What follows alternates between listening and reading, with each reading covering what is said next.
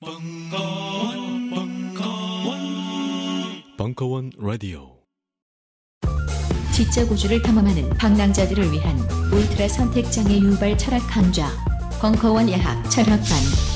김용석, 우리는 디스토피아에서 공부하고 유토피아를 지향한다. 고병권, 다이너마이트 니체 나는 다른 나를 기다린다. 강신주, 강신주의 마지막 철학 강의 The Philosophy 철학 대철학 자세한 사항은 벙커원 홈페이지에서 확인하세요.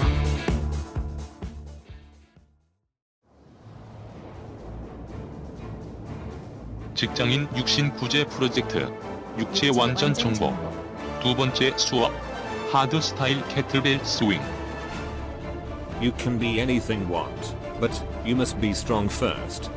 당신이 무엇이든 될 수 있지만 우선 강해져야만 한다. 파벨 차졸린.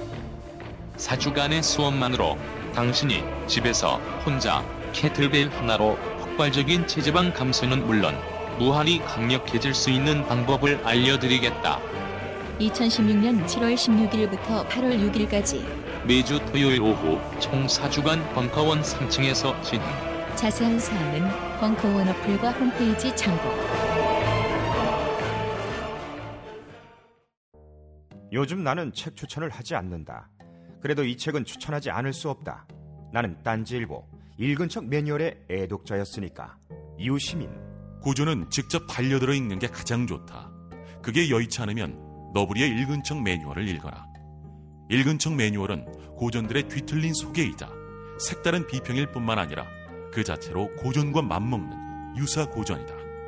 고종석 그는 딴지일보 역사를 통틀어 가장 딴지적 글쟁이다. 김어준 고전이 얼마나 재밌는가를 은하계에서 가장 재밌게 설명하는 책. 딴지 편집장 너브리의 고전문학 읽은 척 매뉴얼.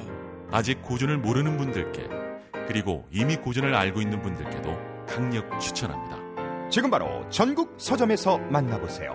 딴지 마켓에서 구입하는 분께는 저자 사인본을 배송해 드립니다.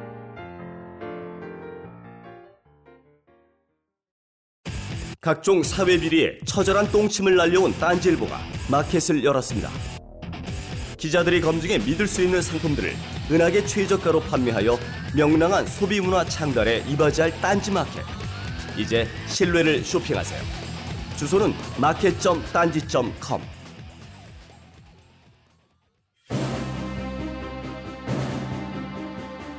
다이나믹 코리아의 총행무진 대중문화사.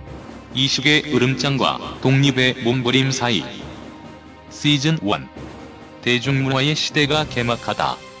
제1강 근대의 여명에 울려 퍼진 세계의 노래 사부 2016년 4월 15일 강연 이 독일인 작곡가이자 군악단장 프란체 케르트가 뭔가 좀 범동양적이며 한국의 전통적인 악적인 요소들을 어떻게든 현대화하려고 애쓴 모습이 역력한데요.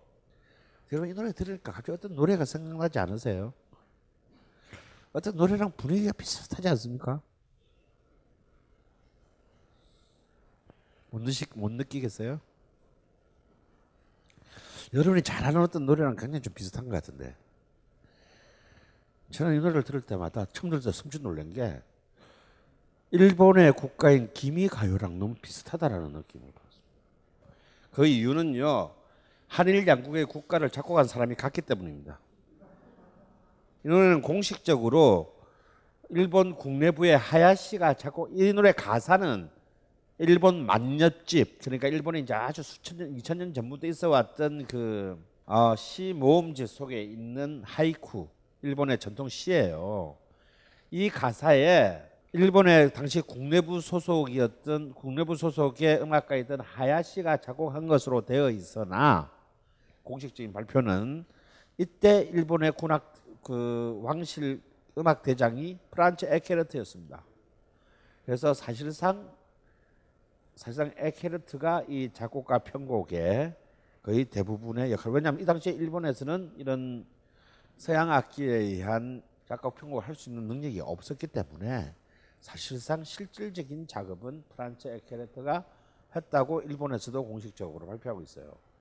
그러니까 사실상 이 작곡의 거의 대부분은 프란츠 에케르트의 영향 아래 주도 아래 이루어진 것이고 결국 일본 이후에 일본을 일본의 일본과 이 아시아의 젊은이들 수백만 명을 목숨을 앗아가게 되는 이 노래를 부르고 아사 그 목숨을 초개같이 던지게 되는 바로 그 기미 가요의 사실상의 작곡자는 프- 우리의 군악대장인 프란츠 에케르트입니다. 그러니까 얘가 일본에서 기미 가요를 만들고 그리고 다음 부임진 한국에 와서 바로 뒤이어서 한국 국가를 만들다 보니까 사실 우리도 그렇잖아요. 예? 그럼 그렇잖아요. 여러분 저기 독일계 미국인하고 영국계 미국인하고 어, 러시아계 미국인을 구별할 수 있나요? 우리 보면 다 약그냥 양놈들이잖아. 어, 근데 우리는 몰라요. 근데 근데 우리는 말안입 다물고 있어도 한국인가 일본인가 중국인 구별합니다. 이씨, 이거는 쪽발이, 이건 짱깨. 본능적으로 구별해 그지. 근데 거꾸로 백인이 우리를 보면 뭐 씨발 다 똑같은 거 그래 왜 저렇게 싸고 지랄들이야 라고 생각한단 말이에요 그러니까 사실 우리하고 일본의 음악적인 어떤 그 느낌 완전 다른데 이방인인 프란체 케르트의 관점에서 보면 그냥 그게 그거야. 그래서 이제 이 두 국의 이 참 역설적이게도 두 나라의 국가가 한 사람의 독일인에 의해서 사실상 탄생하게 됐다라는 어찌 보면은 우리는 식민지가 되면서 이 대한제국 국- 대한제국의 애국가가 어둠 속으로 사라진 게 난 정말 요 국가의 운명만 보면 다행이야. 근데 자본주의의 이른바 산업혁명의 가장 중요한 인프라는 말할 것도 없이 물류 유통이죠. 유통이 없는 생산은 아무 의미가 없습니다. 그래서 일본은 그 한국을 병합하기 11년 전부터 사실상 그들의 이제 그 한국 침략 그리고 대륙 침략의 교두보가 되는 철도를 부술합니다. 그리고 부술하고 그 이제 그 철도에 대한 권리를 가지게 되죠. 1899년에 이미 경인, 경인선이 개통했고요. 러일 전쟁이 끝난 1년 뒤인 1905년에 경부선이 개통합니다. 그리고 1900 이제 합, 합병되고 난 뒤에 1914년이 되면은 경원선과 호람선까지 전부 개통해서 사실상 한반도는 전부 이제 철도 그 유통 채- 유통 라인이 완벽하게 완성이 되는 겁니다. 이 따라서 이 철도와 기차는요, 어, 이른바 새로운 경제 체제, 자본주의라는 이름의 어떤 이 새로운 경제 체제, 어떤 그런 산업 혁명의 굉장히 중요한 어, 상징이 돼요. 그래서 이 1910년대에 가장 1900년대, 1900년에서 1910년대에 가장 중요한 그런 이런 그 노래의 이슈는 풍, 그 풍경 이슈는 아까 말한 애국가 국권에 대한 어떤 그 간절함과 이 철도로 상징되는 이런 새로운 어떤 산업혁명의 문물들에 대한 호기심과 어떤 찬가가 이때 많이 쏟아지게 됩니다. 그 중에서 가장 대표적인 이제 이른바 개학이 개학이 계몽적 지식인의 어떤 가장 태도를 이루는 사람이 누굽니까? 바로 이제 육당 최남선이죠. 이 최남선의 이제 경부철도가 같은 경우가 이제 바로 이때를 가장 상징하는 노래인데요. 이건 이제 전형적인 7호조의 그 운율을 갖고 있습니다. 이 7, 우렁차게 토하는 일곱 자잖아. 기적 소리에 다섯 자. 이 7호조의 리듬이 이제 그 뒤에 우리의 많은 이런 그 노랫말들을 지배하게 되는데 뭐 가사가 이런 일절 가사가 이런 겁니다. 우렁차게 토하는 뭐 기적 소리에 뭐 어쩌고 저쩌고 어쩌고. 근데 이걸 저 이게 있잖아요. 어, 노래를 불렀어요. 노래를 이 노래의 멜로디는 전합니다. 그러니까 스코틀랜드 민요인 Through the Rye라는 그 민요의 선율에 이, 이 가사를 놓고 부른 거야. 그럼 여러분, 자, 이거 이첫 줄만 기억했다. 이거 근데 이, 이그 Through the Rye라는 노래는요, 이 민요는 여러분 들으면 다 알아요. 우리 민요보다 더, 더 익숙한 노래야. 그럼 이 선율에 이 노래를 이 가사를 얹어서 한번 불러보세요.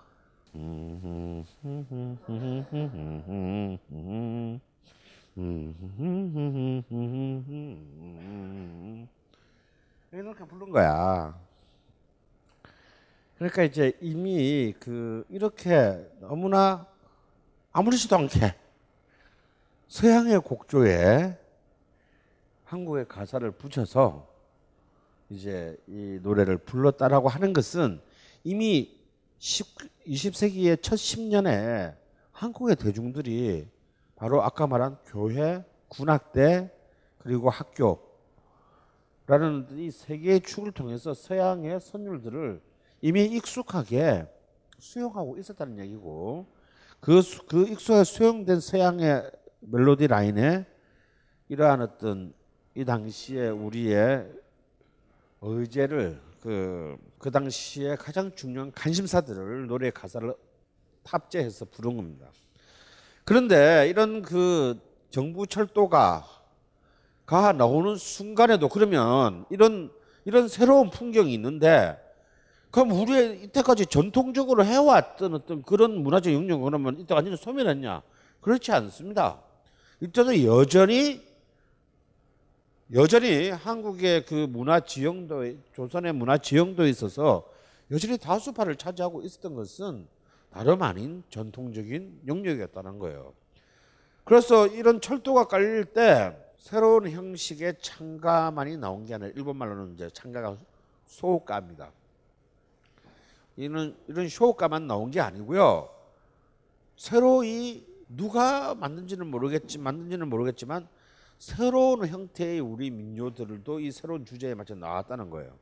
그 중에서도 가장 대표적인 철도와 관련된 민요가 함경남도 원산 근처 지방에서 만들어진 어랑타령이라는 노래가 있습니다. 어랑타령은 여러분 모르지만요. 신고산이 우르르 하면 다알 거예요. 이 신고산이 뭐냐면 바로 원산역 앞에 있는 역 이름이야. 경원선에. 그러니까 이러한 노래들이요. 옛날에 만들어진 게 아니에요. 그냥 지난 세기에 만들어진 게 20세기에 들어오면서 어, 뭐이 신고산이 우르르 여랑타령은 뭐 어, 국악 한마당 이런 프로그램에도 늘 단골로 노는 레파토리지만 조영남이라든가 혹은 뭐 그 이런 락커들도 이렇게 리메이크를 많이 하는 그 노래 중에 하나이죠. 이게 뭐냐면 신고산이 우르르 화물차 떠나는 소리에 왜 다큰 처녀가 밥보찜을 쌀까요? 이게 뭐냐면 이제 이, 이건 사실은 이 노래 뒤에는 이른바 기차를 통한 노동력의 재편성, 다음에 노동 인구의 이동이 이제 이건 새로운 그 사회적 환경이 되어 있습니다. 그 전까지는 굉장히 사실은 사람들이 자기가 태어나고 언저리에 살다가 죽었는데 기자 되면서 이제 새로운 그 뭐 노동력들이 끊임없이 이동합니다. 이제 이른바 시저널 레이버라고 하는 계절 노동자들. 그래서 이제 예를 들어서 겨울이 되면요 함경 왜 이 경원선이 굉장히 중, 중요했냐면 여름에는 남쪽에 농지에서 일하던 노동자들이 겨우 가을이 되면은 또 기차를 타고 저 함경 북도로 갑니다 두만강 쪽으로 왜냐 면 벌목 작업 때문에 벌목을 해가지고 이제 그 나무를 뗏목으로 이제 이렇게 밑으로 내려 보내거든요. 이게 이제 이- 이런 것들이 이제 그래서 이 경상도 전라도의 노동자들이 계절이 바뀌면은 함경도 가서 노동을 하게 되고 또 계절이 바뀌면 뭐 경기도 가서 일을 하게 되고 강원도 가서 일을 하게 되고 이런 굉장히 노동력의 이동들이 일어나게 돼요. 그러다 보니까 젊은 언니들도 마음이 드- 왜냐하면 계속 새로운 오빠들이 보이잖아. 그래서 이제 눈 맞아서 야반 도주하고 이제 뭐 이런 그 일들이 마구마구 일어나는 이제 그런 것이 이, 이 노래의 그 일종의 거대한 배경들이라고 할 수 있습니다. 하지만 사실은 이런 우리의 전통적인 전통적인 어떤 이 문화 세력과 새로운 이제 그 이른바 개화기의 서구의 문화적인 컨텐츠들이 양립하게 되면서 이들을 사실상 독자적인 차원에서 창조적으로 이렇게 그 결합시킬 수 있는 시간을 우리는 갖지 못합니다. 만약에 우리가 식민지가 되지 않았더라면 아마 우리는 굉장히 새로운 어떤 어, 방식으로 갔을 거예요. 근데 우리나라는 국악이 있고요, 양악이 있어요. 그렇죠? 우리 대학교과도 그렇잖아요. 대학교 음악 음대 뽑을 때 음대 해가지고 똑같이 현악기에 한다고 해서 바이올린하고 가야금을 해서 같이 뽑습니까? 아니잖아요. 이쪽은 국악과에서 뽑고 이쪽은 기악과에서 뽑죠. 판소리 하는 사람하고 태어나는 사람하고 같은 거 같은 거안 안 뽑잖아요. 회화도 그렇습니다. 서양 회화, 회화하고 동양 회화로 나눠서 뽑죠. 아니 똑같은 그림이고 똑같은 음악인데 우리는 이게 나눠져 있어요. 웃기지 않습니까? 근데 유일하게 안 나뉜 종목도 있어요. 문학입니다. 문학은 새로운 사조가 들어왔다고 해서 시, 양문 서양 문학, 전통 문학으로 나뉘지 않았어요. 그래서 이것이 좀 굉장히 특이한 점인데요. 이것은 그 이유는 다음 챕터에서 얘기하게 됩니다.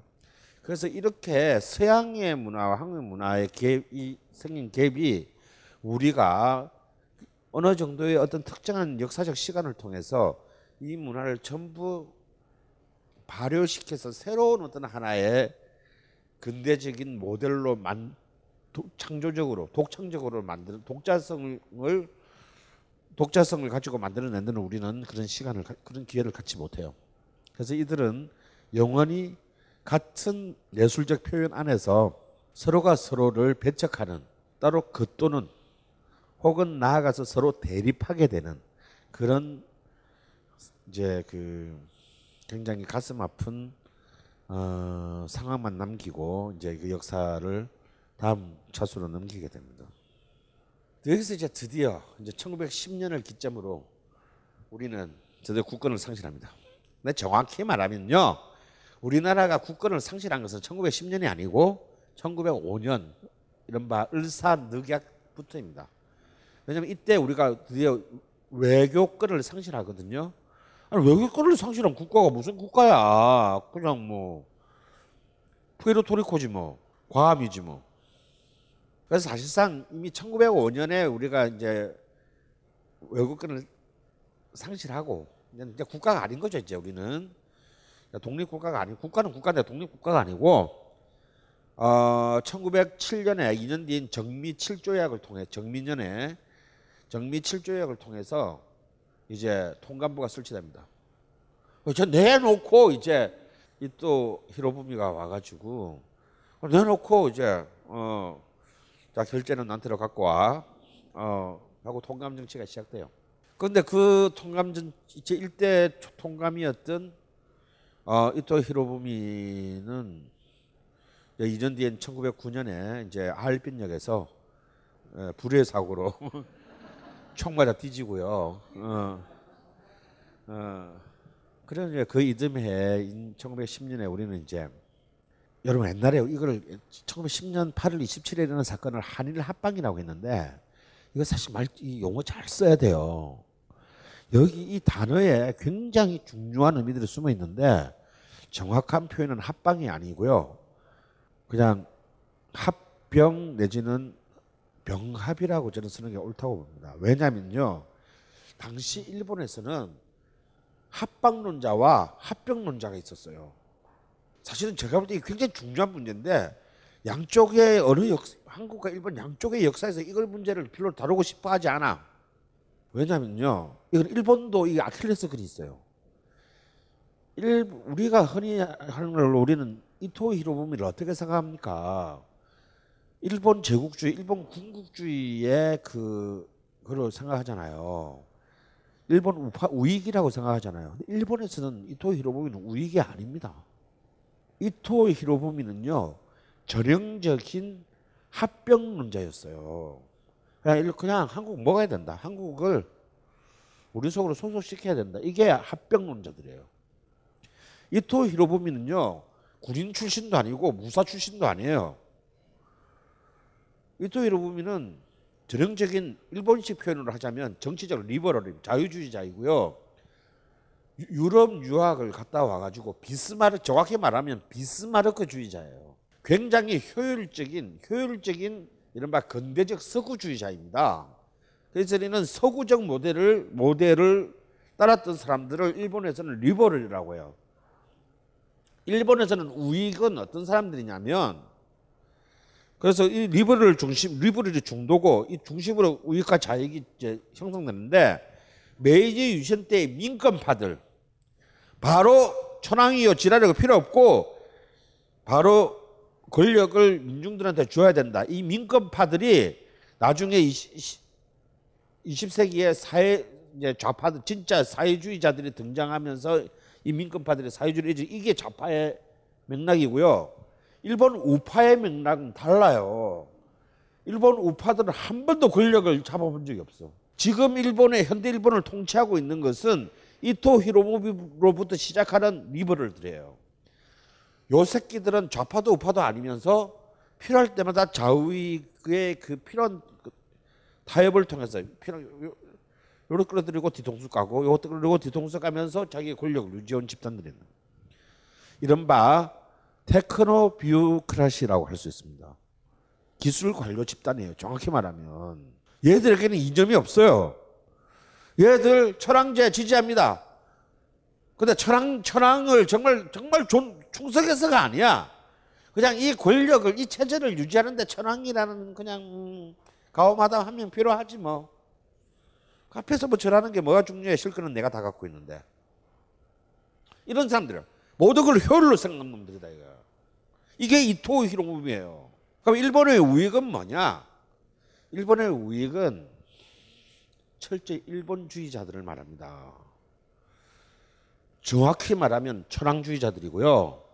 다음에 일본 농촌 공동체를 일본의 정신이라고 생각하는 자들이고요. 그리고 일본의 미학을 자기 삶 속에서 실현하고자 하는 사람들이에요. 일본의 미학이란 무엇인가? 그냥 장렬할 때 죽는 것. 하고 배가른 놈들 있잖아. 그게 일본의 우익이에요.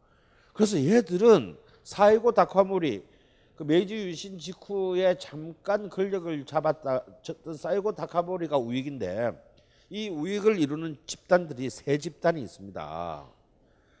하나는 현양사고요. 또 하나는 흥룡해고요. 그리고 또 하나가 있는데 이 세 집단의 뿌리가 있어요. 그러니까 이제 어, 제일 그 한 게 뭐냐면 아, 그 먼저 제일 첫 번째 제일 많은 집단이 낭인들 집단, 그러니까 민비를 시한 애들인데요. 어좀 좀 있으면 나올 텐데 내가 지금 갑자기 그 일본인 이름이 나. 이건 이제 낭인들 이제 그 무사 낭인들 집단이에요. 메이지 유신을 통해서 직장을 다 잃어버린. 정말 일본이 나를 버렸구나 이 조국이 내 내 계급을 다 버린 거잖아. 무사라는 직업을 다 버린 거잖아요. 그래서 이들은 철저히 그 일본의 정신을 주는데 이들이 한 번도 권력을 잡아본 적이 없어요. 우익들은. 그런데 합방론자들은요 뭐냐면 우익이 주장한 겁니다. 우익이 주장한 합방은 뭐- 우익은 이제 이 당시에 이제 이그 사이고 타가보니가 내전을 일으켜요. 이걸 세인한 전쟁이라고 합니다. 이걸 끝으로 이른바 무사 계급들 이제 일- 일본주의자들 우익들의 우익들이 영원히 권력을 차지하지 못합니다. 왜냐하면 다시 일본으로 돌리려고 일본 정신으로 돌리려고 이 그 리버럴들과의 최후의 한판을 벌리는 것을 이제 세인한 전쟁이라고 하는데요. 이 전쟁에서 패배합니다. 결국 메이지 메이지 유신이라고 하는 것은 사스마 번이 주도가 된 위로부터의 개혁 운동 아닙니까? 사스마 번과 조슈, 조슈 번이라는 두 개의 이 군벌 가문 가문들이 추출해서 만들어진 건데 여기에 다시 일본 우리는 다시 일본의 본질로 돌아가자라고 주창한 사이고 다카모리가 패배합니다. 그리고 사이고 다카모리는 자결해요. 역시 우육답게 어, 자결하는데 사실은 그 당시에 많은 개화파들, 이 테크노 뷰러시들이 얘, 얘 생각을 동, 동의하지 않은 게 아니야. 하지만 이미 시대는 흘러갔다. 우리는 새로운 시대로 끊임없이 이른바 제국주의적 경쟁을 통해서 이 국가가 살아남아야 되는 그런 그런 시대로 간 거예요. 그래서 이 이토 히로부미를 비롯한 이른바 이 리버럴들은 뭐냐면 이미 자기들은 개항 강제 개항이라는 치욕을 겪었습니다. 불평등 조약을 통한 페리 제도과 미국과의 불평등 조약을 맺은 거예요. 이렇게 하다 우리나라를 빼앗길 것이고 더 이상 일본은 없다라는 위기감에서 우리는 힘을 키워 자기들은 힘을 키웠고 그리고 1894년에 청일 전쟁과 1904년에 러일 전쟁의 승리를 통해서 그 불평등 조약의 그 컴플렉스로부터 벗어난 거예요. 러일 전쟁에서 이긴 일본이 얻어낸 건 아무것도 없습니다. 고작 한국에 대한 통치권 돈도 안 되는 근데 러일 전쟁에서 일본이 일본 군인이 몇 명이 전사인 줄 아세요? 40만 명이 전사했습니다. 그 꼴랑 몇 달 안 되는 전쟁에 일본의 젊은이들이 40만 명이 한국의 황해 앞바다에 수장됐다고요. 세계 최대의 불패 함대를 와 싸워서 이겼습니다. 근데 그 대가는 너무 컸어요. 12조 엔의 군비와 40만 명의 목숨이 필요했습니다. 한반도에 대한 독점적인 통치권을 가지던 것 정도로는 이 비용이 이 비용이 안 나와요. 하지만 그들에게는 무엇보다도 절실했습니다. 일본의 국가의 생존을 위해서. 그래서 그들은 한국을 먹고 더 나아가서 중국까지를 이른바 대동아 이제 1930년 되면 대동아 공영론으로 발전하게 되는 이른바 흥아론 이 흥아론이는 뭐냐면 생존론이 아시아의 생존론 이것이 바로 이 이토 히로부미로 상징되는 일본 중도파들의 생각이에요. 실사구시적 생각인 겁니다. 그런데 우익들은 아, 나 그런 거 모르겠고 야 우리가 왜 양놈들 흉내내면서 우리의 정신을 잃어가면서 살아야 돼? 만약에 우리가 힘이 딸려서 양놈들한테 지게 되면 우리 장렬하게 벚, 벚나무처럼 어 벚꽃나무처럼 장렬하게 다 전사하면 되는 거지 뭐 이게 우익의 생각이에요. 하지만 우리의 일본의 정신과 혼은 잊지 말자. 그래서요. 일, 그래서 우익이 생각한, 생각한 자기들의 것은 뭐냐면 야 우리 조선하고 합방하자. 우리만으로 힘이 안 되니까 이런 서구하고 싸우려면 그러니까 우익이 생각한 것은 우리가 한국을 먹는 게 아니고 한, 조선하고 같은 편이 되자는 거예요. 나를 글자 그대로 나라끼리 1대1 당대당 통합을 하자라는 거예요. 아 생각났다. 천우협. 이 천우협이 뭐냐면 가장 최대의 우파 조직인데 바로 낭인들의 낭인들의 조직이에요. 그래서요 이미 1894년 가본 농민 전쟁 때부터요 우익은 동학을 지원했습니다. 지금 이 중도파들 이토 히로부미의 군대들은 청나라군과 한국의 동학군을 제거하기 위해서 제거해서 출병을 했는데 일본 낭인들은 동학군을 도우기 위해서 출병해요. 실제로 전봉준이 한편으로는 대원군과 한편으로는 그러니까 이 동학 동민전쟁은 사실 굉장히 복잡한 국제전이었어요. 국제 정보전이었어요. 그래서 일본 우익의 입장에서는 동학군이 자기들이 지원한 동학군이 조선 조정을 뒤엎고 새로운 권력을 가지길 바랐습니다. 왜냐하면 자기들이 보기에 동학 애들이 자기들하고 온도가 맞아. 민족주의적이고, 어? 그러면 너하고 우리하고 힘을 합쳐서 서구의 방파제를 쌓자. 이게 합방론이었어요. 그런데 그래서 동학을 사실 굉장히 많이 지원합니다. 그 실제로 아까도 말했지만 동학이 이제 쫓기고 지고 다 살해당할 때 그 3대 규주 손병희를 도쿄 한복판에 숨겨준 사람도 바로 일본의 우익들이에요. 그러니까 여러분들이 이제 사실은 이런 데서 우리가 굉장히 헷갈리는 거예요. 그러니까 사실은 제가 볼 때는 그 일본의 그 일본의 학계의 얘기들도 그렇고 사실은 이 우익들도 얘들한테 속은 거야. 결국은 뒤통수를 맞습니다. 이, 이 중도파들한테 뒤통수를 맞아요. 이거 어디서 할수 있냐면 여러분 일진회 아시죠? 우리는 일진회를 우리 교과서에 어떻게 나옵니까? 동학이 병질해 가지고 친일 친일의 앞잡이가 된 집단이 나옵니다. 맞아요. 앞잡이가 됐어요.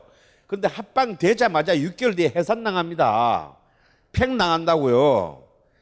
그때 이때 일진회를 이끄는 사람이 일진회 그러니까 이제 우리가 역사적으로 두고 두고 매국노라고 친하게 되는 사람이 이제 이용구입니다. 이용구는 당시 한국 동학계의 넘버 투였어요. 수청 대령이라 그래서 그때는 저 밑에 전봉주는 접주잖아, 접주. 접주는 한참 아래예요. 그 위에 적어도 교세가 한 5만 명 정도를 5만 명을 거느리게 되면 해령 대령이 되고요. 15만 명을 밑에 그리게 되면 수청 대령이 됩니다. 당시 동학에서 수청 대령은 이용구 한 명뿐이었어요. 그래서 손병희가 몸을 피했을 때 한국 동학의 그 운명을 넘버 투인 이용구한테 맡겼어요. 근데 이용구가 지 혼자 잘 살자고 일본에 협력했다고 하지 않습니다. 이용구가 협력한 건 일본이 아니고요. 일본의 우익이었습니다. 우익과 손을 잡은 거야. 잡았는데 결국 합방 되 근데 알고 보니까 뒤통수 맞은 거죠. 그리고 평당합니다 바로. 그리고 얘- 일본은 한국을 병합하자마자 합병하자마자 일제히 해산 명령을 내려요. 그리고 해산비로 15 위로금으로 15만 원 줍니다. 100만 일진의 소속 동학 교도가 100만 명이었어요. 그리고 해산 나는데 그리고 화병을 해서 곧 죽게 되는데 이용구가 이용구가 죽으면서 일본의 그 다카키 신지라는 그 저기 천우협의 넘버 투에게 유언처럼 편지를 보낸 기록이 남아 있는데 그 내용을 보면 이 사람의 기- 마지막 이제 마지막 해, 마지막 뭐, 그게 이거 보내고 죽었으니까 나는 지금 한국에선 문 밖을 나갈 수 없다. 사람들이 나한테 다 돌을 든다. 나라를 팔아먹은 도둑, 도둑놈이라고. 근데 우리가 본래 생각은 이것이 아니었지 않느냐. 우리는 바로 우리는 바로 너희들 너희들 일본 그 정부에게 우리는 속았다. 근데 여- 이 마지막 말이 굉장히 재밌어요. 아마 다카키 자네를 비롯한 그 우리 동학을 도와줬던 이 모든 사람들도 곧 다 나와 같은 운명이 될 것이다. 나는 곧 병을 얻어 죽게 되었지만 이런 상태로 죽어서 간다면 교주 교주님들의 얼굴을 어떻게 봐야 될지 죽어서도 나는 갈 곳이 없구나. 이게 이제 이 사람의 그 다카기 신님한테 보낸 편지거든요. 이거 사실은 가보농민 전쟁이나 동학이나 친일이나 이런 부분들의 문제는 굉장히 생각보다 복잡한 요인들이 사실은 숨어 있고 사실은 우익에 대- 일본의 우익이나 이런 문제들은 우리가 생각하는 것보다 굉장히 복잡한 역학과 이합집산을 갖고 있습니다. 그래서 이제 그 이용구가 이제 일진회를 딱 만들었을 때 그때서 일본에 있던 손병희가 이건 좋대다 이거 얘가 속았다라는 얘가 넘어갔다는 생각에 손병희가 1906년에 바로 한국으로 기- 조선으로 귀국해가지고 너 시작이 너 미친놈 아니냐 그랬더니 아니 실제 손병희도요 1904년에 러일 전쟁이 일어날 때 일본과 협력했습니다 어떻게 협력했냐면 이다 동학의 대접주들 전부 다이 평안도 쪽이잖아요 나바리가 그러니까 첫 번째 러시아와의 전투가 평양 옆에 정주의 정주성에서 있었거든요. 이걸 딱 보니까 러시아군이 러시아군은 어- 한국에 들어오면서 전부 안일자들을 강간해. 근데 일본군은 일본군은 한국인 안일자들이나 한국인의 그 민가들을 약탈하지 않았어요. 워낙 군기가 세니까 그렇겠지 그때만 해도. 그래서 야 저건 이 새끼들은 짐승들이구나 러시아군들은. 근데 손병희가 딱 보길래 전세를 보아하니 아무리 해도 아무리 러시아가 대국이라도 일본이 이길 것 같아요. 그래서 손병희가 고종에게 어떤 상소를 올리냐면 이건 공식으로 남아 있습니다. 실록에. 일본을 지원합시다. 손병희는 개인적으로 만냥을 만 원을 일본군에게 그 저기 전비로 쓰라고 기부했고요. 한국 정부 차원에서 일본을 지원합시다. 그래야만 우리가 이 얘기는 뭐냐면 손병의 논리는 이거예요. 우리가 공동 성전국이 돼야 된다. 공동 성전국의 지위를 가져야 나중에 일본에게 일본이 우리를 를 먹지 못하게 할 수 있다. 라는 희한한 논리였어요. 그래서 사실은 근데 이 행위를 과연 친일의 행위로 판단을 볼수 있을 것인가 하는 문제는 굉장히 복잡합니다. 근데 그런 손병이도 자기의 왼팔인 이용구가 일진을 통해서 일본의 우익과 협력하는 걸 보고 좋댔다라고 생각하고 이제 뭐 잡혀가든 말든 이 돌아와 가지고 이미 왜냐면 모든 결재권과 경제권은 이용, 이용관한테 있으니까요. 그래서 만든 게 천도교입니다. 일진회하고 볼- 동학의 적통을 잇기 위해서 일진회랑 분리시킬 목적으로 만든 것이 이제 손병희의 천도교거든요. 그래서 사실상 이 그 가보 농민 1894년에 가보 농민 전쟁부터 시작해 가지고 한일 합병에 이르는 이 과정 사이에는 아직까지 사실은 우리가 추적해야 될 사실은 수많은 역사적인 아직까지 해명되지 않은 너무 많은 요인들이 아직까지 잠복해 있다는 것을 정도는 우리가 알고 넘어가야 됩니다.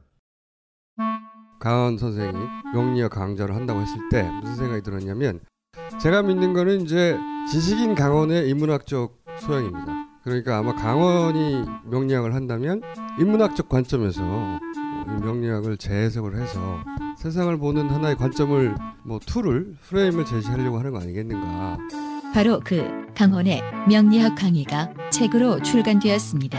식신이 뭡니까? 처먹는 거. 아 명리학 쉽구나. 굉장히 좋아. 공부해 그러면. 노후에 하는 아. 것으로 공부하는 것으로. 나를 찾아가는 내비게이션 명리 운명을 읽다 도서스 출판 돌베개에서 나왔습니다. 우리는 생각했습니다.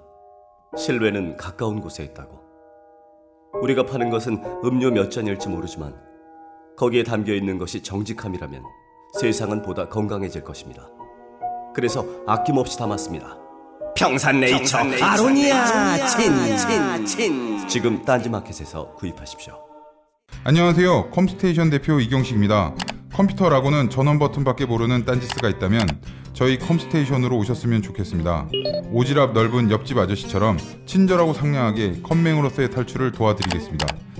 해치거나 물지 않습니다. 간단한 문의번호 011-892-5568로 연락 주시면 컴맹 탈출 작전 성공 딴지 마켓에 컴스테이션이 있습니다. 컴스테이션은 조용한 형제들과 함께합니다.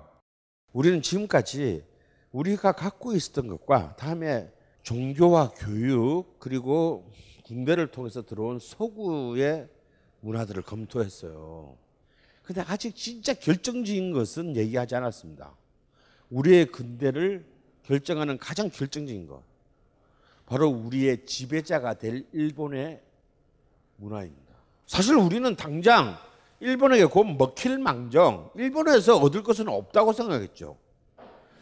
도사란 청구도 마찬가지였고, 백범 김구도 마찬가지였고, 우리가 얻으면 서구에서 얻, 얻는 것이지, 우리 일본에서는 얻을 것이 없다고 생각했습니다. 왜? 그런 전통적으로 일본에 대한 우월 의식도 있지만, 뭐 일본이나 우리나라고 생각했기 때문이죠. 한마디로 일본을 완전 조수로 완전 조수로 본 겁니다. 그러니 이런 나라에 이런 놈한테 나라를 뺏겼으니 정말 황당의 극치를 달리게 되는 거죠. 집단적 패닉에 걸리게 될 수밖에 없는 겁니다. 그런데 이제 드디어 일본은 일본은 참 그런 점에서 굉장히 신중한 나라다 이거야. 아까 러일 전쟁 때 봤죠. 그런데 그때 일본 헌병들이 한국, 한국을 먹고 난 데는 그 일본 군들이 한국에 어떤 짓을 저질렀습니까? 근데 이 자식들은 그 먹기 전에는 정말 면허 좋게 싹싹하게 굳었다라는 거야. 손병이가 홀딱 속을 정도로. 그래서 사실상 어찌 보면은 일본은 청나라 같이 그 방, 넓고 병든 주제에 방자하기까지 한 그런 그 바보 같은 외교 행위를 하지 않았고 어, 어떤 이 을사 늑약이 있기 전까지는 어떤 문화적으로 충돌이 될 만한 사안들을 사실은 만들지 않게 통제를 굉장히 잘합니다. 하지만 조선의 병합이 거의 확실시되고 난 뒤에 그들은 정말 치밀하게 준비한 플랜들을 정말 폭발적으로 밀어붙여요. 드디어 이제 앵카가 등장합니다. 어, 사실 이제 창가와 앵카를 구별하기란 굉장히 어렵습니다. 어, 어려운데요. 이렇게 생각하시면 될 것 같아요. 이게 무슨 다른 노래가 아니고 같은 거예요. 창가가 앵카고 앵카가 창가인데 창가는 이제 쉽게 말하면 아동들의 동료부터 시작해서 어른들 노래까지 그런 교회 기독교 찬송가부터 시작해서 정치적인 내용이나 남녀 상렬 지사를 담은 노래까지를 전부 다 아우르는 근대 일본의 노래를 창가라고 합니다. 그러니까 창가는 은밀한 의미에서 일본 고유의 음악 문화는 아니고 메이지 유신 이후에 받아들이는 서구의 음악과 만나면서 만들어진 근대 일본의 음악을 말합니다. 근데 에, 그러면 앵카는 뭐냐? 앵카는 사실은 일본은 굉장히 이제 위로부터의 개혁을 굉장히 폭력적으로 단행을 했잖아요. 그런 뭐 내전을 끝없이 겪으면서 사실 일본이 그렇게 메이지유신을 순탄하게 진행한 거 아닙니다. 수많은 위기가 있어요. 그중에 제일 큰 위기가 아까 말했던 세난 내전입니다. 만약에 거기서 메이지 군대가 졌으면요, 일본은 이제 또 아주 아사리판으로 가는 거예요. 다시 대하혼으로 돌아가는 겁니다. 야마토 타마시 세계로 돌아가는 겁니다. 어, 에도 시대로 다시 돌아가는 다시 이제 무사 계급들이 이제 장악하고 우리의 대하혼으로 혼으로 무장해서 총알을 뚫고 나가자 뭐 이런 게 되는 거죠. 예. 근데 참 일본도 사실 수많은 어떤 그런 걸 그, 겪게 되는데 근데 사실 굉장히 집약 집중적이고 굉장히 신속했다는 것은 사실이에요. 어떤 걸 기록을 보고 놀랐냐면 메이주시는 1860년인데 25, 30년도 안된 1885년에 일본에서는 풍금을 생산하기 시작합니다. 자체적으로. 이 얘기는 뭐냐면 모든 국내 교육기관에 풍금으로 반주를 이제 시작했다는 얘기고 풍금으로 반주한다는 얘기는 자기들의 음악을 버렸다는 뜻이에요. 서양 음악 평균율에 의거한 도레미파솔라시도에 의거한 아, 음악 교육을 시키겠다는 거거든요. 자 이제 우리는 세계인이 되지 이제 일본인을 벗어나자. 이런 것들이 뭐 우익으로 하여금 미치게 만든 겁니다. 미친 것들 아니냐 지금. 그런데 엔카는 뭐냐? 엔카는 바로 그런 그 메이지 유신의 이상, 어, 그 부국 강병의 이른바 이제 이것도 이것도 참 메이지 유신의 스펙트럼도 굉장히 길어요. 국권파에서 민권파까지. 근데 이걸 다 아우르는 게 메이지 유신인데 그래서 이제 한마디로 근대를 향한 그 모든 사유 체계와 행동, 국가 제도 체계를 말합니다. 이러한 어떤 메이지 유신의 이상을 사람들 계몽시켜야 될 거 아니에요. 이 봉건 시대 때 질서에 잡혀 있는. 그런데 이 사람들이 글을 몰라. TV가 있는 시절도 아니고. 그래서 이 사람들에게 이런 계몽적 내용을 담은 우리 아까 애국가들처럼 이런 내용을 담은 노래들을 끝없이 만들어서 보급을 했습니다. 그래서 이 이러한 요리로 치면 활동가지 활동가. 어. 활동가들을 앵카시, 앵 연가에다가 뒤에 그 저기 사림할 때 그 무슨 사자 있잖아. 이 사자를 붙여서 앵카시라고 했습니다. 앵카라는 한자를 자세히 보세요. 이, 연, 이 노래 제목인데 연가, 연설 연자를 썼어요. 연설하다 할 때 연자거든요. 그러니까 이거는 저는 무슨 뭐 사랑 노래나 이런 게 아니고 연설을 하듯이 노래를 불렀다라는 거예요. 그러니까 이 앵카는 특별한 정치적 목적에 의해서 만들어진 노래입니다. 그런데 이 메이지 유신이 메이지 유신의 이상이 30년도 되기 전에 퇴색합니다. 1890년대가 되면 왜? 매지 60만 원은 되지 않는단 말이에요. 60만 원은 되지 않아. 60만 원은 나라를 지킬 수가 없어요. 나라가 더 강해져야 돼. 제국주의화 돼야 되는 거예요. 그래서 이제 이른바 이 아까 말했던 일본의 리버럴들은 급격히 군국주의, 다시 말해서 일본식 말하면 군국주의고 보편적으로 말하면 제국주의를 선택합니다. 그래서 이 제국주의를 선택하기 때문에 이제 오히려 메이지 유신의 자유민권 사상이 굉장히 불편한 개념이 됐어요. 그래서 이렇게 이 새롭게 변절한 제국주의자들은 바로 이 앵카 씨들, 앵카를 앵카로 상징되는 메이지 유신의 계몽주의를 탄압하고 금지시킵니다. 그래서 사실은 일본 내에 이토 히로부 마치 우리가 어떤 사람에게는 전두환이 구국의 영웅일지는 몰라도 많은 우리나라 사람들한테는 뭐 TK들한테는 구국의 영웅이 될 수도 있겠지 뭐 한국을 빨갱이로 나라로 되는 것을 막은 구국의 영웅이잖아 전두환 장군이 아닌가요? 그러면 이 사람이 구국의 영웅인가 아닌가에 대한 나의 입장을 정확히 알 수 있는 길은 누군가가 이 사람을 저격했을 때다. 그것도 만약에 외국인이 예를 들어서 일본인이 인류의 민주주의를 위해서 이 파시스트의 가슴에 총을 쏘았다라고 해봅시다. 여러분은 과연 어떤 어떤 느낌이 들까요? 야 우리가 못한 걸 갖다 일본에 가네 라고 할 것인가? 그래도 그건 아니지 라고 할 것인가? 여러분은 어떨 것 같아요? 저는 저는 그 사람의 사식비를 보낼 것 같아요. 똑같은 겁니다. 그래서 이것은 단순히 국가와 국가 간의 관계의 문제로만 볼 수 없는 문제라는 겁니다. 왜냐하면 일본에서도 바로 그런 어떤 이토 히로부미류의 궁극주의의 생각이 전 일본의 여론을 통일시킨 것이 결코 아니거든요.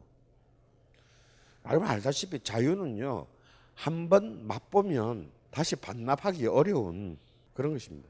그렇게 해서 이 앵카는 급격히 소멸 20세로 지면서 소멸하지만 이 앵카의 문화는 이제 세속적인 것으로 속물적인 것으로 변질하게 돼요. 이름은 앵카를 그대로 남는데 내용은 자 그러면 이렇게 검열과 통제가 되면 계속 노래 불러서 먹고 산 사람들이 있을 거 아니야 거기도. 근데 갑자기 이때까지는 잘 잘 먹고 살았는데 갑자기 하지 말라면 어떡할 거겠습니까? 검열에 안 걸릴 걸 해야 되겠지. 동서고공을 막느라고 검열에 안 걸리는 노래는 뭐겠습니까? 사랑 노래다 이거야. 사랑에 울고 이, 아, 사랑에 웃고 이별에 울고 어? 이런 노래. 사랑 노래 아니면 자연에 대한 노래인데요. 자연에 대한 노래는 사람 별로 관심이 없기 때문에 어, 영원히 그, 이 저기 그 검열에 안 걸리는 노래는 두 개밖에 없어요. 그래서 전부 사랑 노래로 가게 됩니다. 근데 우리는 이 1910년대 이후의 앵카만을 기억하는 거죠. 그 이전의 앵카는 우리는 모르는 것이지. 그러니까 굉장히 진보적인 정치제의 노래가 가장 이제 애상적인 사랑의 노래로 가장 장조의 밝은 노래가 단조의 음침한 청승맞은 노래로 바뀌는 게 앵카의 숙명이다. 그래서 이제 이 앵카는 1910년대가 되면 일본에 우리보다 일본에 아무튼 2, 30년씩은 좀 빠르니까요. 일본의 가장 대중적인 어, 양식으로 자리 잡게 되는데 이때 어떤 일본의 여자 연극 배우가 마스이 사다코라는 일본의 연극 배우가 있어요. 근데 이때 1910년 우리 합방되는 해에 합방되는 해에 톨스토이가 죽었어요. 이 톨스토이가 사실 한일 양쪽의 문학계에 미친 영향은 사실 제일 크거든요. 특히 진보 진영 쪽에서. 그래서 톨스토이의 영향을 안 받는 사람은 그 당시에 없습니다. 톨스토이는 살아있는 문학의 지저스였어요. 톨스토이가 죽는 바람에 톨스 그러니까 톨스토이가 옛날 사람이 아니야. 1910년에 죽었어. 사람들 톨스토이 하면 전부 다한 17세기 사람이 생각해. 응. 1910년 죽었는데 이에 대한 여파로 톨스토이 붐이 확 일어났는데요. 그래서 톨스토이의 부활을 가지고 일본이 심파극을 만들었어. 일본의 어떤 악단이. 그게 여자 주인공이 마스이 사다코예요. 그런데 이 심파극 안에 주제가가 있었어. 카추샤의 노래라는 일본 앵카가 있었어요. 이게 대박이 납니다. 굉장히 청승맞은 앵카야. 이게 그 당시에 1913, 4년도에 음반으로만 2만 장이 팔리고 공연으로는 막 연일 매진을 시키는 엄청난 히트곡이 되고 요것이 나중에 그대로 한국말로 번안이 돼서 20년대에 한국에 이제 박승희가 이끌던 그 극단에서 1926년에 상연했는데 이때 여주인공이 윤심덕이었어요. 한국은 쫄딱 망하지. 왜냐하면 여주인공 키가 너무 커가지고. 그런데 이 이 마스인 사다코의 이 카츄샤의 노래의 폭발을 기점으로 해가지고 엔카는 엄청난 그 대중적인 그 되고 이 또 이 마스인 사다코가 참 재밌는 여자예요. 굉장히 유력한 유부남인 어떤 문화계의 거물과 불륜 끝에 결혼을 합니다. 그 남자는 이 여자 때문에 모든 걸 다 잃어. 근데 이제 1918 그로부터 같이 4년도 같이 못 살고 어 이 이 남자가 자기가 자기를 선택한 남자랑 살다가 남자가 병으로 죽어요. 그리고 자살합니다. 그래서 그 일본에서는 진짜 굉장히 어, 아, 비련의 어떤 그런 그 가수 연기 예, 여배우로 어, 남게 되는데요. 이 마스이 사다코 이후로 이제 나카야마 신페이라는 어, 일본의 이제 남자 앵커의 이제 그 초대 천왕이 나타납니다. 그 사람은 이제 싱어송라이터로서 곡도 만들고 또 노래도 직접 부르고 연기도 하는 그런 이제 이 사람들이 나타나면서 이제 앵커가 철저한 대중적 흥행의 노래로 1910년대에 일본을 지배했고 이것은 당연히 이제 그들의 속국이 된 조선 땅에 도 번안된 형태로 그리고 우리가 흔히 이제 심파극이라는 이름으로 진출을 하게 돼요. 여기에 대해서는 마지막 시간에 굉장히 좀 집중적으로 어, 살펴볼 생각입니다. 마치 앵카가 정치적인 어떤 그런 계몽성을 갖고 있었다면 한국에서도 창가가 초기에는 아까도 말했지만 애국가요를 부르시면서 그 다양한 그런 계몽성을 담은 노래로 이제 자리 잡았게 됩니다. 하지만 어, 그 중에서도 가장 대표적인 노래가 1903년에서 이 창가 중에서 노래로서 최고로 히트했고 노래의 선율로도 남, 그 뒤로까지 남게 되는 최고의 불멸의 히트곡이 나와요. 바로 학도가라는 노래다 이거예요. 이 노래 들어본 적 없으세요? 이거 없어 한 명도 없어? 있을 텐데. 정산 속에 묻힌 옥도 닦아야만 어릴 때 우리 막이 노래 부르고 다녔는데 역시 음, 세대가 음. 이 노래는 제가 어릴 때까지 무슨 노래인지도 모르고 그냥 동네에서 부르고 다녔어요. 낙낙장송 큰 나무도 닦아야만 동양되네 뭐 이런 거예요. 이 노래는 아직까지 우리나라가 일본에 먹히기 전에 나왔던 노래입니다. 그런데 이 노래를 자세히 들어보면요. 이 음계는 일본 근대 일본의 음계인 엔카의 음계예요. 그러니까 여러분 엔카 진짜 오리지널 엔카. 엔카를 이 노래라고 생각하면 돼. 여기에 가사만 일본어이고 이런 계몽적 내용을 담은 노래다. 이게 도레미 단, 장조고 도레미 솔라라는 전형적인 일본적 느낌이 나는 오음계로 만들어졌어요. 그러니까 사실은 이미 어쩌면 아직까지 독창 독자적으로 찬송가든 창가든 우리 아까 애국가 봤잖아요. 외국인 불러다 작곡시켰잖아요. 아직 우리가 독자적으로 만들 수 있는 힘이 없는 상태에서 우리가 참조할 수 있는 레퍼런스라고 하는 것은 결국 일본의 엔카 작곡가들이었다라는 거예요. 그러니까 그때는 이미 일본이 우리에게 문화적인 마각을 드러내기 전임에도 불구하고 불구하고 우리는 우리가 만들어 스스로 만들어냈다고 할 수 있는 것들조차도 사실상 그래도 가장 가까운 일본 우리보다 그래도 몇 발짝 더 앞서가던 일본의 방법론을 취할 수밖에 없었다라는 것을 사실은 이 노래의 선율에서 알 수 있습니다. 어, 결국은 합병이 되었고 안창호는 이제 망명을 하게 됩니다. 어, 이 안창호가요. 안창호의 특기가 뭡니까? 도산은 선생의 특기가 뭐예요? 연설이 연설. 이 연설에 관한 하는 아까 했잖아. 그래 남강 이성훈이 그냥 그 그 양반 되려고 문부천 양반이 도산 안청을 연설 하나 듣고 망근 이 던지고 내가 무슨 양반 타령이냐고 재선 싸들고 와서 학교 만든 사람인데 이 안창호 이 영내 연설이라는 게 그런 거거든요.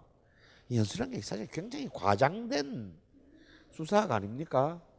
굉장히 감정적이고요. 어, 어, 선동적인 수사이죠. 과학적인 얘기는 아니다. 이거.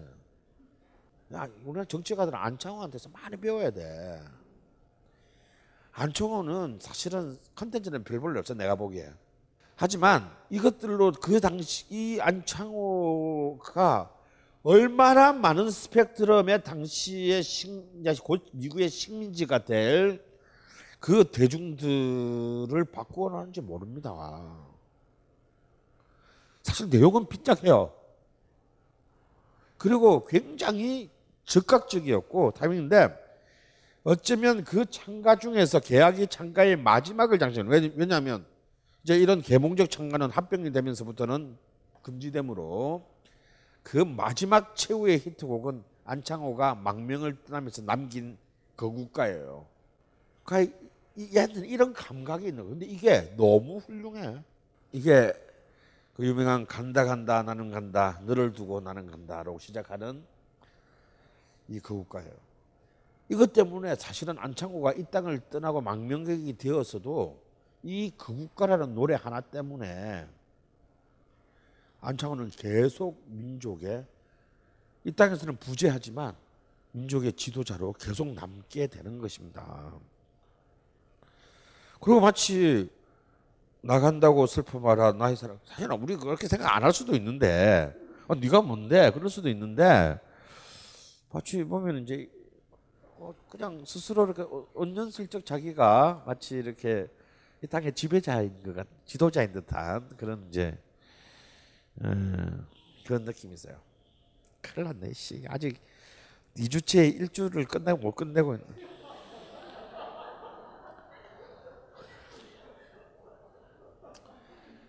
바로 이제 그이 앵카 앵카의 영향을 받은 이 창가의 마지막 마지막 이 노래가 1921년에 녹음됐은 것으로 추정하고 있는 이 노래 지금 우리가 여러분들 다 아는 희망가라는 이름으로 지금 부르고 있는 바로 이 마지막 창가가 이제 한국의 대중음악의 본격적인 역사를 어, 열어젖히는 노래가 됩니다.